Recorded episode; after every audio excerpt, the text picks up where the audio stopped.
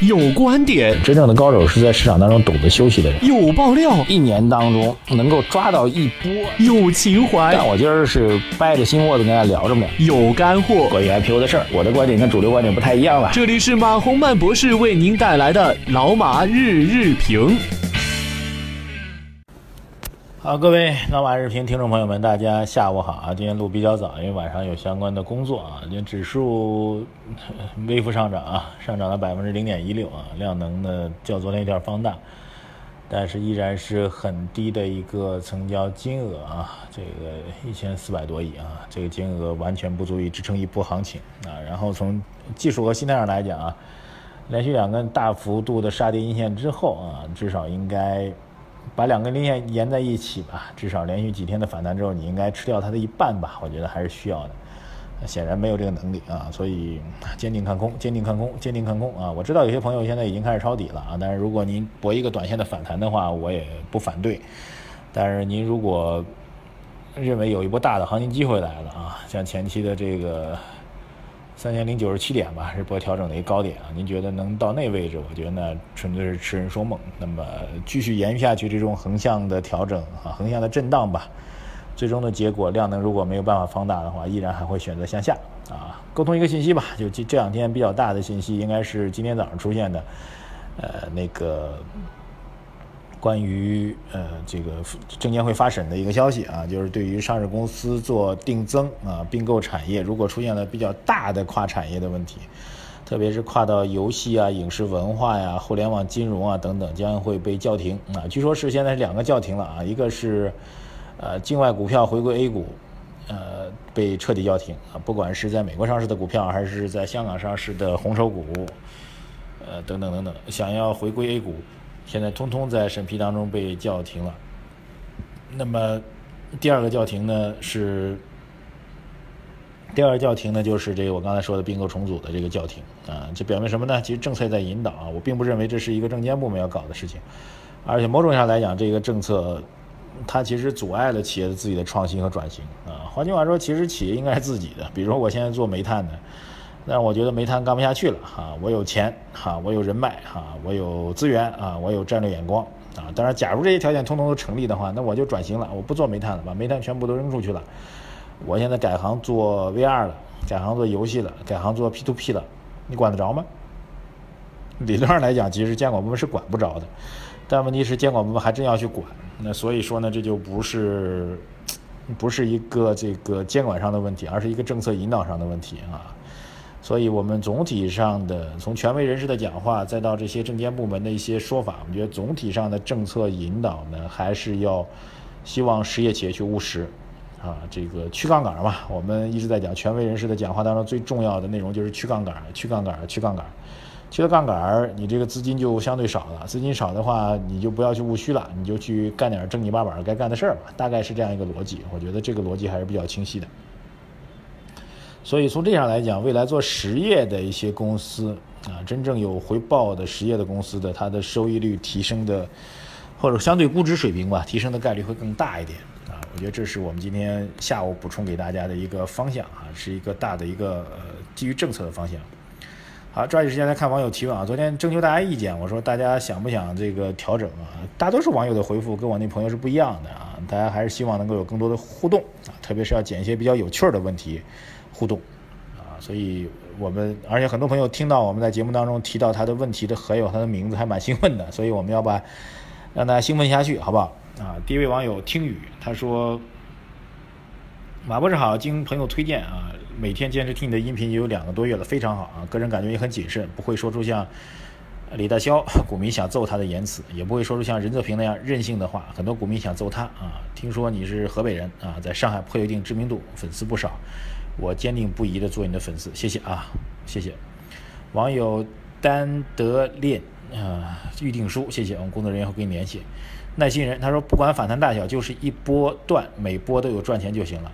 呃，对，这个逻辑当然同意了，不管反弹大小，只要有波段赚钱就行了。但是，往往您那个波段的判断会容易失误嘛，天天在盘中啊，比如说您这两天看它调整比较低了啊，到了这个两千八百四五十点的时候，你就低了，有一波段了。您现在买进的，万一它没有那波段呢？对，波段更多的是心理，更多的是资金，这东西很难预测啊。就比如说这两天，呃，今今天吧，航空板块突然就拉起来了，什么原因呢？好像没什么原因，对不对？那你怎么来做这波段呢？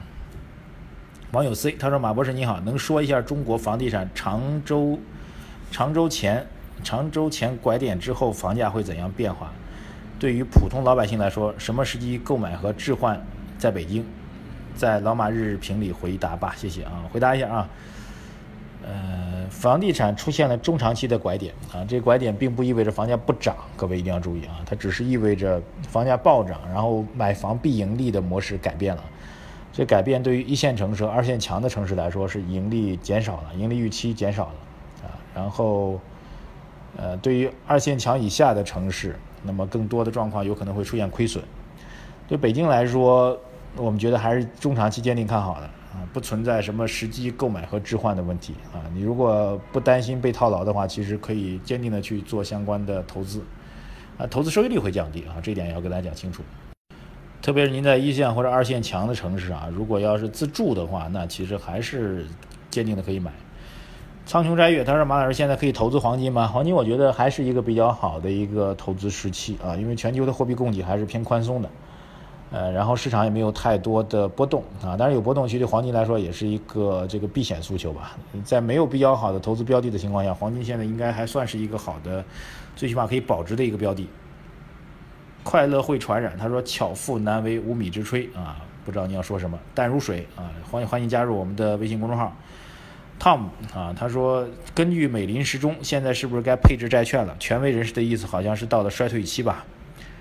美林时钟是一个比较复杂的一个投资学上的一个概念啊。按照这概念呢，我觉得今天节目当中说不清楚了。我觉得倒是可以说一下。”权威人士并不认为是衰退期，而是认为是一个平稳期。我觉得这样更准确。那么在这种情况下，配置债券儿，哎，理论上也是一个好的、好的避险的一个品种吧。当然，债券现在风险也在加大啊，特别是企业债、公司债。呃，这次的权威人士讲话当中也特别提到了，对于这种债券的融资方式，啊对于民间的投资的方式，一定要打破刚性兑付。好，网友这个。何微笑啊，想多先生，他说，你说过不会就单只股票做股评，但是我想问问，因为现在有点纠结了。他是买了一只叫做天赐材料的股票啊，盈利蛮高的，百分之三十多啊。这个我们不评论，好不好？谢谢。网友来，欢迎您加入啊。网友枫叶他说，听马老师的日评一段时间了，很欣赏您的点评，谢谢支持。网友阿丽。好，欢迎您。需要纯享人生一本书啊，他让我们送给他啊。我们以前送过书，是那个关键词那本书啊，那是我们几年前出版的书。现在我们纯享人生书现在还在销售当中啊，预售当中啊，送没法送，但是可以签上字哈，寄给您啊，您要付费。网友下一出口，他说很，您说的投资的基础知识和证券市场分析，我在网上没有搜到，请具体说一下书名啊，出处或者作者。或者哪一年的哪个版本？网上的书籍版本太多，不知道哪一款适合我们的新手啊。这个具体版本我也不知道了。它是证券从业人员资格考试的教材，好吧？你按照这个逻辑去搜，应该可以搜到的。好，我们来继续来看网友的问题。哎，有位网友问的问题很尖锐，他说：“您回复是不是只读当天的吗？周末的时候问了个 A 股的高股息的股票还能不能拿的问题，老马没有读。昨天回复了港股的问题，呃，老马说说回复的问题怎么？哎，我昨天好像跟您回答了呀，博纳啊，这网友叫博纳。我觉得高股息，特别是在，呃，啊，你是两个问题打通的，我可能把它理解为在香港市场当中的高股息的股票了啊。香港市场当中的股息回报率会更高嘛，因为它股价偏低，所以回答您这问题啊，这个。这个第一个港股，如果是港股当中高股息的股票是可以拿的。现在市场如果做投资的话，高股息的股票也可以拿的。但是 A 股市场当中，大家更喜欢这个股价的波动，对不对？这个希望您能够坚持住，做一个长期的价值投资者啊，买高股息的股票是可以的。雨晴回答讲得非常棒，谢谢您啊，网友 Ad Adeline Admelin 啊，欢迎您 Ad Admelis。呃，应问下午是否可以补仓？我们的观点是坚决不补仓啊，坚决不补仓啊，坚决。坑风啊，来自于广东的，欢迎您啊，留了一本通讯地址。网友青铜苹果他问，能不能把海外资金来不来中国金融市场作为判断政府主导的股市是否见底的理由信号啊？不能啊，因为海外资金的管制，我们是 Q 费都是额度管制的，所以我们的资本项目是不能够完全开放的。所谓资本项目开放，就是把这个完全基于投资的境内资金往外流和境外资金往内流全部开放开。目前是完全管制当中的，所以各位一定要注意啊！所以不存在这个问题，因为它不是一个灵活有效的市场信号，所以您这个判断根本就没有基础，没有办法去分析。网友花云艳遇他说下午节目非常好，非常接人气啊，非常接地气，谢谢您。网友顽石啊问了一个很长的问题，他说您的节目是做宏观经济分析的，既然是宏观调控，就不可能天天调，你也没必要天天分析，有一些突发情况可以临时加档也可以。工作强度会降低，出错的概率也会低。他说：“我炒股十几年，见过各种专家，您不论是节目风格还是水平，都绝对一流了。我以前只看央二，现在发现他们竟是瞎扯。之后看了第一财经，两三年之后也觉得不合我的胃口。直到蜻蜓上听到您的节目，就开始七七不落。感觉您的发型似乎和十年差不多。靠谱的专家真的不多。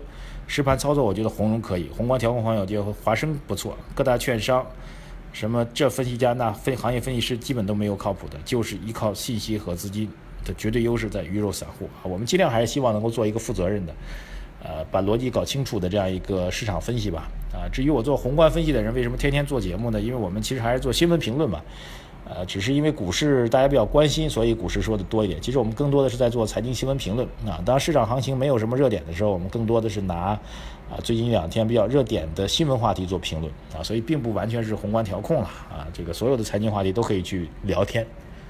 好的，谢谢大家，今天先聊到这里啊。这个继续坚持我们的基本观点，坚决不补仓啊，久盘必跌。谢谢大家啊，欢迎继续来认购我们的《纯享人生》的书，谢谢大家。